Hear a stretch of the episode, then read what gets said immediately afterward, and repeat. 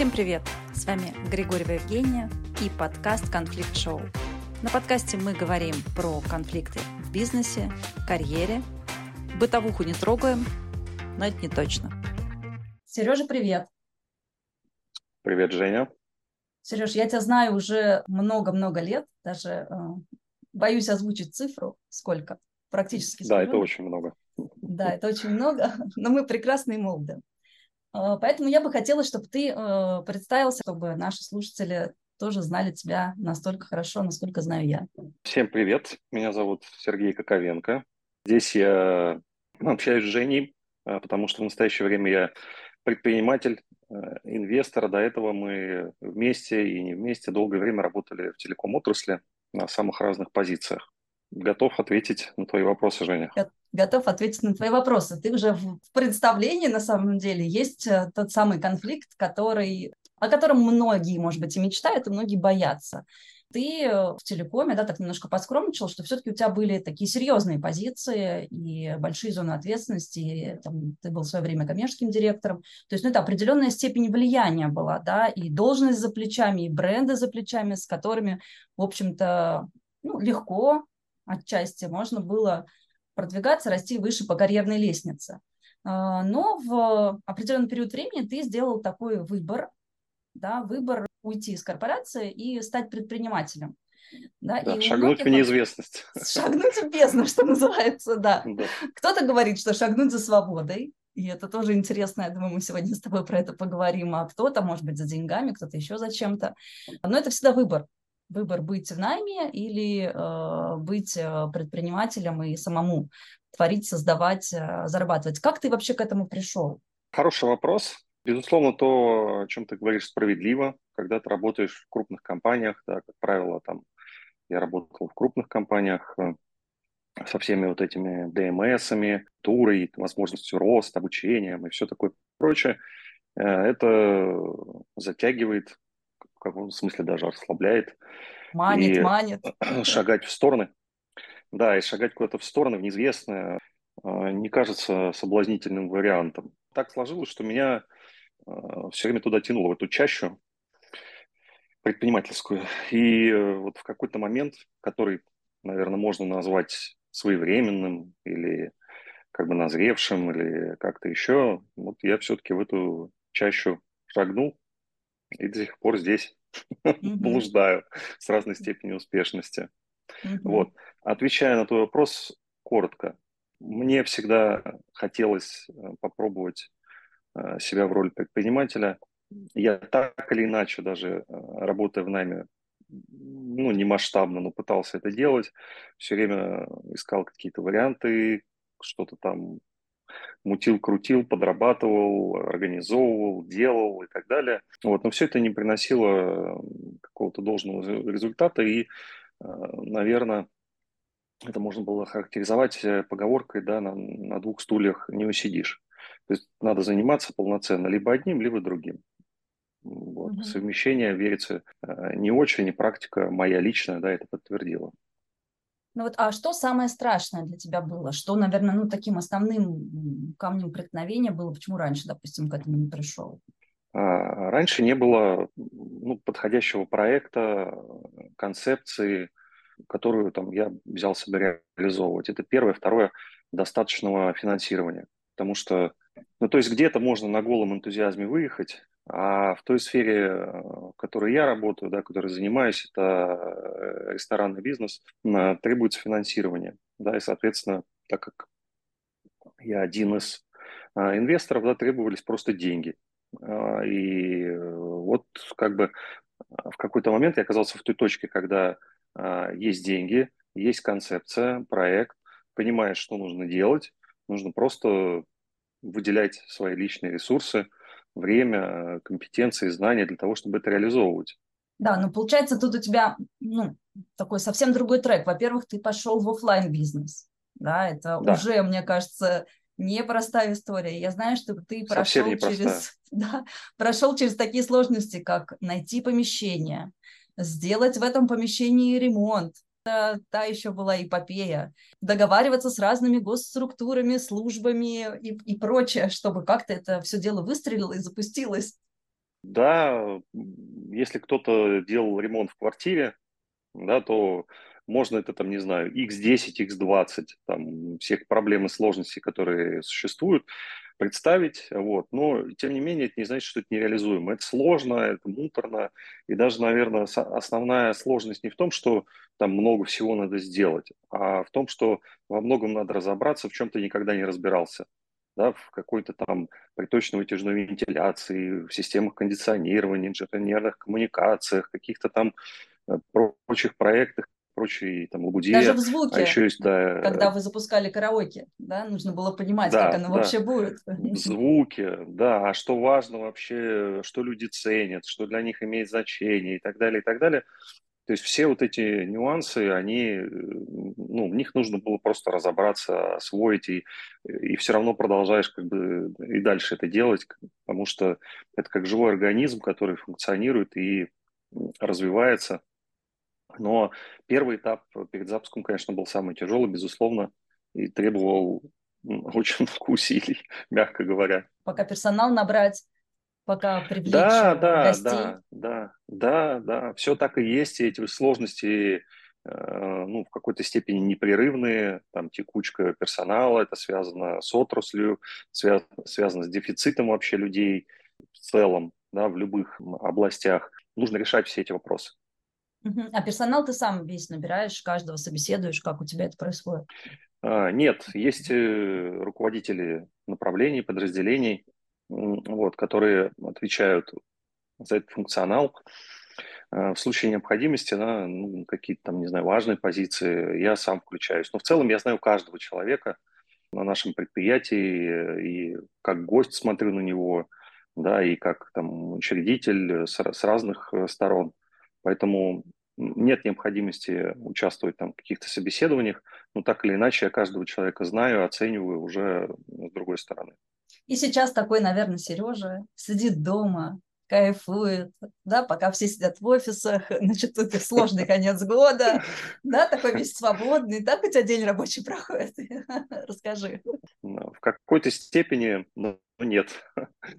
Начинается, да, где бы ни находился, все равно есть телефон, есть рабочие чаты, есть система отчетности, Э, онлайн, и все это нужно мониторить, следить, открытие смены, закрытие смены, что там случилось, какие там, не знаю, косяки. Э, у нас очень много э, различных метрик, которые мы мониторим ежедневного, да, там, еженедельного, ежемесячного формата.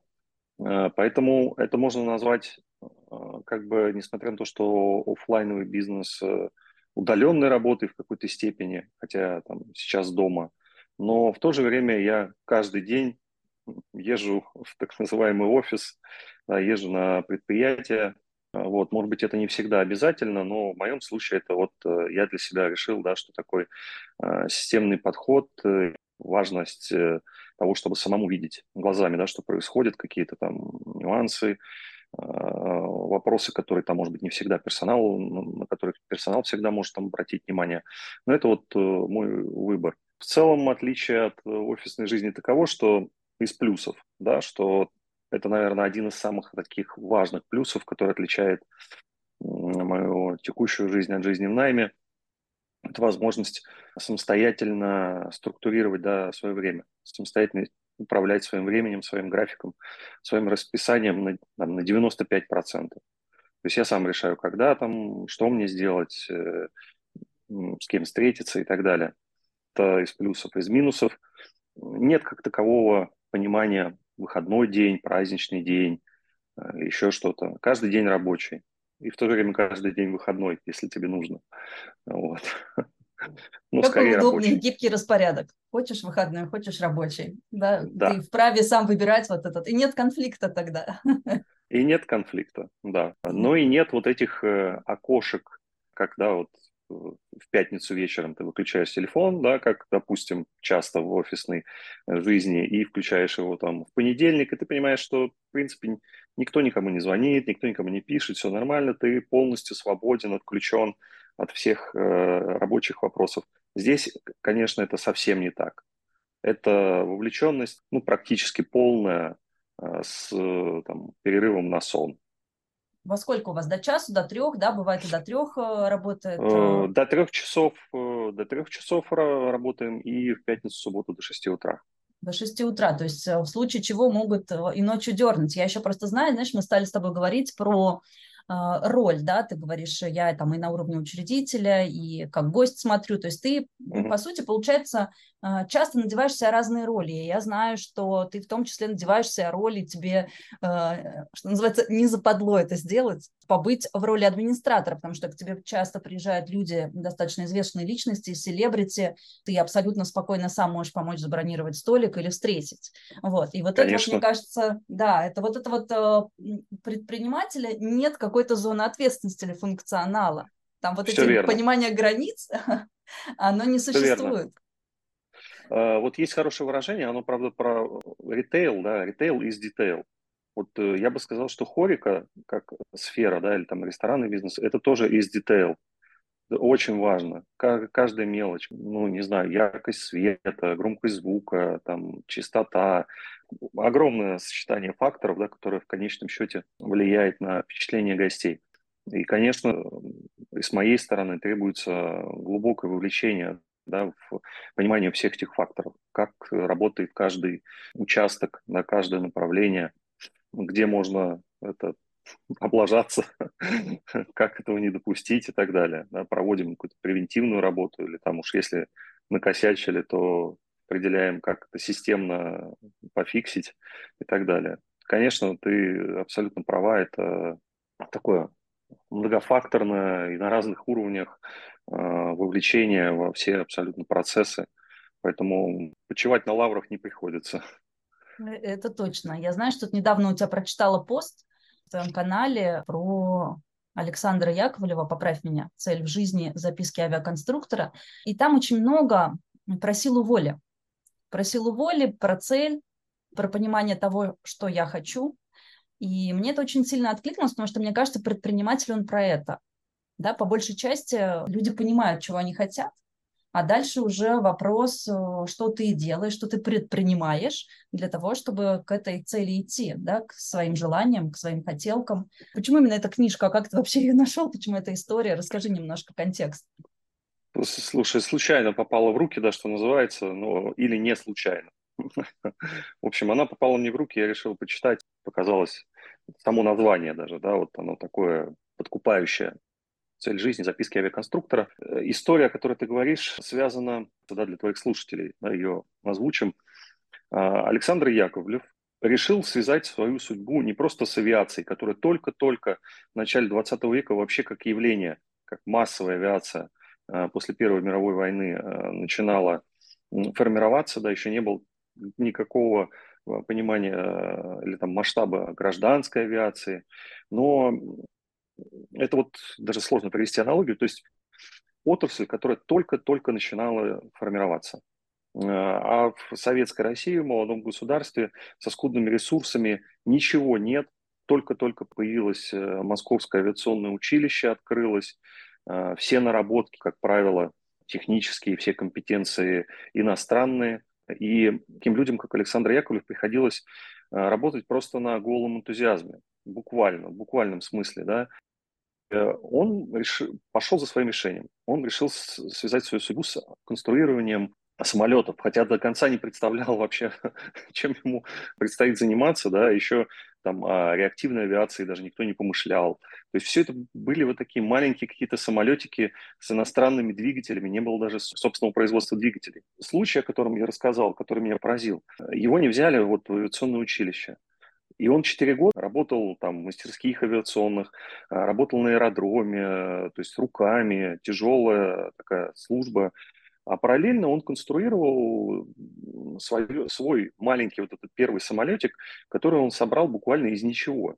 На том месте, где сейчас аэропорт, был аэродром. А там была свалка э, старых самолетов, аэропланов, которые ну, тогда не, не знали, какое найти им применение. И он, значит, по этой свалке лазил, собирал запчасти. А, на какие-то пожертвования пионеров, это была массовая практика, не было денег в стране. Пионеры собирали деньги на конструирование самолетов, прототипов, моделей. И вот он в конечном счете построил э, свой первый самолет. Он прошел летные испытания, ну, не там сертификацию какую-то, да, серьезную. Он просто летал, и летал хорошо. Долетел до Крыма, до Севастополя, совершил перелет, вернулся обратно. В общем, всячески зарекомендовал себя как активная модель. Э, и, только после этого, после того, как он создал уже свой самолет, его взяли, да, его взяли в авиационное училище. Вот оно как, а, система или ты система, знаешь? Да, и ну, дальше все, как мы знаем, да, он стал одним из величайших э, авиационных конструкторов наряду там с другими именами, с которыми, которые начинали абсолютно так же, из ничего, абсолютно из ничего. Э, и он еще проводит в этой книге историю интересную, ну, как бы судьба вот этих людей, там, Микояна, Туполева и так далее. Абсолютно из разных семей, э, с разным доходом, с разных концов страны. Никто с авиацией никогда никакого дела не имел. Э, и кто-то там совсем поздно пришел в эту отрасль, там, да, там, в 30 лет. И все они стали великими авиаконструкторами, пошли вслед, да, вот за своей мечтой. Ну, сила воли, сила воли, сила мне воли. кажется. Да. Я, в дополнение к этой истории, Женя, я тебе допол... маленькое дополнение. Я как раз недавно ехал мимо вот МАИ, да, сейчас называется Московский авиационный институт. Не знаю, почему я решил почитать отзывы об этом вузе. И там был, значит, такой один комментарий, отзыв одной женщины, видимо, чей ребенок туда поступал, собирался поступать, что забрали документы, потому что э, в этом институте как бы не очень доброжелательные люди. И я вот думаю, а, интересно, вот как бы Яковлев поступил, а, если бы с ним недоброжелательно а, пообщались, сказал, нет, все, я обиделся на вас, все, значит, вот все, мы, я, значит, про мечту свою забыл, раз вы это такие редиски. Ах Пойду так, ах так, еще не сделаю ах, тогда так, суперсамолет. Да. да? То есть насколько вот, разный подход или там, не знаю, неготовность чем-то жертвовать да, ради своего дела. Просто вот не понравилось, как там кто-то пообщался из приемной комиссии, и люди, и человек не поступил в мои. Да, да. вопрос ему было туда нужно. Это вот как ты говорил, что, знаешь, э, пока ты был в корпорациях, тебя всегда тянуло в предпринимательство, и ты пробовал. Одно попробовал, другое, тут что-то подхалтурил, там что-то придумал. И, и вроде как всегда это было не масштабно, да, не, ты не приходил к той да. цели, к своим ожиданиям и у тебя два выбора, да, ты можешь остаться там, где ты есть, и самому себе сказать, ну все, Серег, я сделал все, что мог, я попробовал. И мне кажется, это такая про честность с собой. А действительно все, что мог, ты сделал или нет? А это действительно ли там то самое желание, куда ты хочешь пойти? Или ты потом будешь вот это, ах так, ах так, у меня не получилось, все, останусь, значит, в корпорации, буду, буду ходить каждый день больше. Все верно. Да. Да, честность очень важна. Вот, поэтому как бы тут выбор каждого. И, знаешь, мне кажется, еще такое часто бывает, что вот эти вот действия или упорство, или терпение, или сила воли, можно называть по-разному, путают с жертвенностью что как бы они, не загоняешь ли ты себя в цикл страданий, когда ты вот такой, значит, что ты в офисе страдал, а теперь ты в своем деле такой страдалец 24 на 7, и я от многих слышу, что да я не пойду предпринимателем, потому что это иллюзорное ощущение свободы, а на самом деле ты там вот 24 на 7. Вот. Хотя, когда я общаюсь с предпринимателями, они говорят, да, но это совсем другие ощущения, которые мы испытываем, когда мы создаем и делаем свое дело. Да, больно, да, где-то сложно, но мы не чувствуем себя жертвами. Вот, поэтому тут вот два майнсета. А, ну, да, абсолютно верно. Это, конечно, очень разные понятия. Здесь я бы его чуть-чуть расширил. А, есть э, ну, психологическая позиция жертвы у человека, а, и она будет всегда находить подтверждение а, вне зависимости от того, чем бы человек ни занимался. Да, ты сама по опыту работы в офисе наверняка таких людей много встречала, у которых там а, вот этого мученичества, значит, никто их не ценит, э, какие они, значит, молодцы, они страдают, остальные ничего не делают. И вот это все, ну, такое довольно распространенное явление. Поэтому, наверное, не очень важно, чем человек занимается, важно, какое у него самоощущение. Потому что и работа в офисе, да, мы не будем говорить, что это, ну, что-то там такое. Э, это абсолютно нормальная работа, и человек э, может прекрасно ре реализовываться, расти, развиваться профессионально, получать большое удовольствие, э, работая там в большой компании, в малой компании, в средней компании, в любой, или будучи предпринимателем. Поэтому, мне кажется, это во многом зависит от э, жизненной позиции человека, от его установок, и неважно, чем он занимается, предпринимательством или нет. Хотя у предпринимателя больше рисков, э, ты все верно отмечаешь, больше э, вовлеченности, меньше отдыха, но и зато и э, меньше ограничений в части достижения какого-то результата. Да, ты можешь строить что-то сам и видеть результат своего собственного труда, сам себя хвалить, сам себя наказывать, сам себя вознаграждать за результаты этого труда. Вопрос правильно найти свою мотивацию. Да, да, прежде угу. всего. А это угу. не всегда просто. Ну, это, это даже, ну, так совсем непросто, я даже скажу, потому что в корпорации там понятная культура, понятная система мотивации, ты понимаешь, что тебе нужно делать, чтобы тебя завтра погладили, mm-hmm. сказали, ты молодец. Когда ты предприниматель, да, кого-то мотивируют деньги, да, если я заработал какой-то там, да. не знаю, миллиард, значит, я молодец, а если я не до миллиарда, то я плох. Вот. Э, я тут соглашусь с тобой, что это все такие внутренние установки и чисто вот э, история э, каждой личности. И я знаю, что ты да. очень много читаешь, очень много развиваешься. То, какой ты сейчас, да, как ты себя в мире ощущаешь, самореализовываешься. Тебя много повлияли книги в том числе. Мог бы ли ты посоветовать, порекомендовать, что почитать, что тебе впечатлило, или что было для тебя таким основополагающим точки зрения твоего развития? Ох, это очень сложный вопрос. Я сначала начну с комментария, что читаю я сейчас гораздо меньше, чем хотелось бы. Вот, но как бы не оставляю попыток, да, у меня чтение в списке ежедневных э, таких задач, э, повторяющихся, э, вот, но не всегда я выполняю это, этот пункт. Сложный вопрос, знаешь почему? Потому что нам кажется, что мы прочитали книгу, значит, увидели там какую-то идею, эта идея нас изменила, мы изменились, стали другим, и, значит, пошли, а, значит, таким изменившимся завоевывать мир и так далее. А, есть э, другая точка зрения. В чем она заключается? Да? Что мы думаем, что книга на нас повлияла, но на самом деле в книге мы находим то, что в нас уже есть. Просто это как-то резонирует и раскрывается но то, что ты прочитал, ты уже в той или иной степени знал. Да? Та идея, которую ты, за которую ты зацепился, она была уже в твоей голове в каком-то, возможно, спящем режиме, да, в неактивном. Но тут э, под влиянием да, вот этого текста она оказалась будоражена, да, вышла на поверхность, актив, а, активировалась да, и каким-то образом да, родила в тебе мысль, дала вот какую-то реакцию, да, срезонировала. Поэтому собственно, есть такое мнение, что нельзя стать гуру продаж, начитав, значит, просчитав кучу книжек э, по продажам. Тебе нужно просто, э, тебе, тебе должно продавать. нравиться продавать. Тебе должно нравиться это, ты должен кайфовать от этого, получать огромное удовольствие.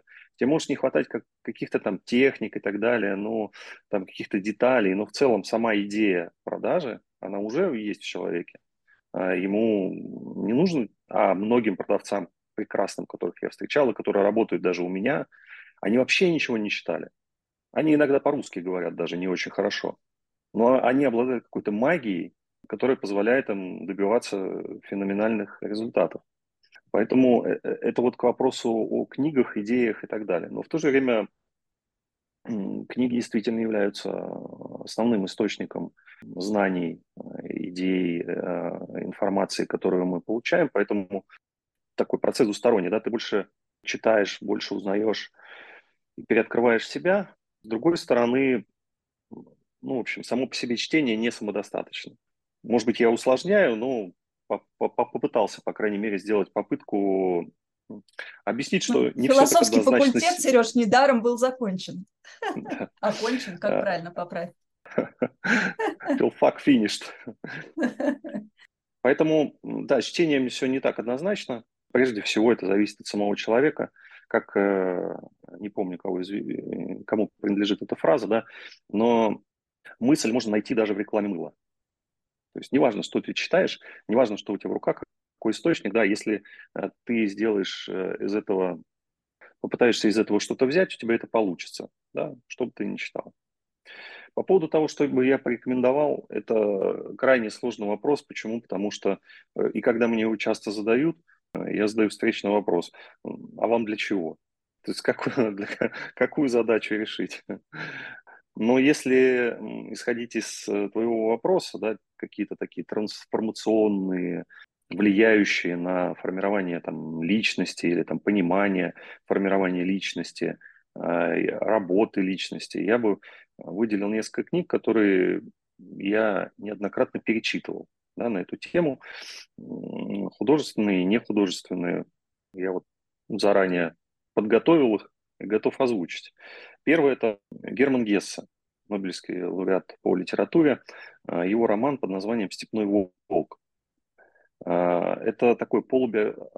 практически автобиографическое произведение, где Герман Э, по, по сути, рассказывают историю своей, своих метаний, душевных э, страданий, которые он сам пережил и преодолел с помощью аналитической психологии Юнга, понимания работы сознания и подсознания, их взаимодействия. И все, ну, по сути, вот это учение Юнга да, изложено в этой книге в виде художественного произведения.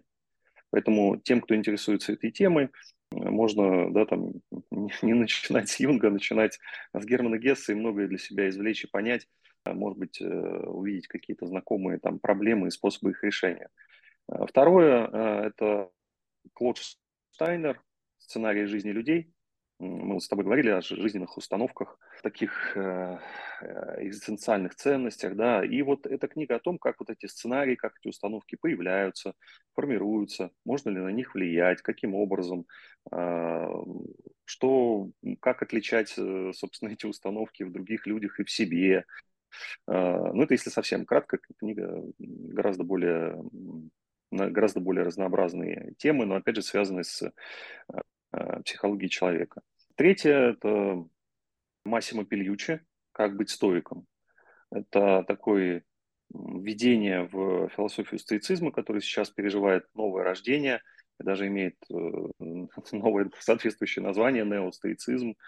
Э, собственно, Массимо Пельючи рассказывает, почему стоицизм стал популярен именно сейчас, свой личный опыт и так далее, и так далее. То есть это довольно простая книга о довольно сложной философской концепции, которая может быть полезно любому человеку, вот, легко применимо в жизни, в работе, в, ну, в любой сфере деятельности, которой мы занимаемся. Ну и четвертое, это связано с третьим, это Синека, а, нравственные письма к Луцилию.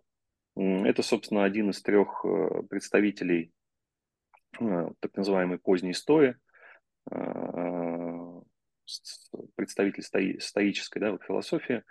И вот эти нравственные письма к Луцилию один из э, немногих сохранившихся э, документов, да, таких э, текстов, которые, в отличие от теории, да, Синека как бы как практик описывает различные жизненные ситуации, дает рекомендации, рассказывает о своем опыте, ну, вообще, в принципе, заставляет тебя думать о многих вопросах. Для тех, кто не готов читать много. Вот чтобы получить полное впечатление, исчерпывающее, достаточно прочитать первое письмо.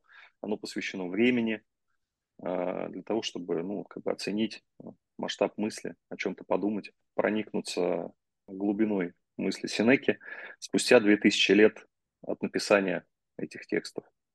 Ну, вот как-то так. Друзья, я думаю, сейчас у всех такой-то разрыв шаблонов, но нифига себе, предприниматель учредитель ресторанного бизнеса, да, один из э, э, учредителей Барвиха Лаунж, такие книги читает. Спасибо тебе большое. Рад была тебя сегодня видеть. Приходи еще. Пока-пока. Спасибо. Спасибо, Женя, что пригласила. Всем удачи. Пока. С вами была Григорьева Евгения. Подписывайтесь на мой телеграм-канал «Есть консерн» и следите за новыми выпусками.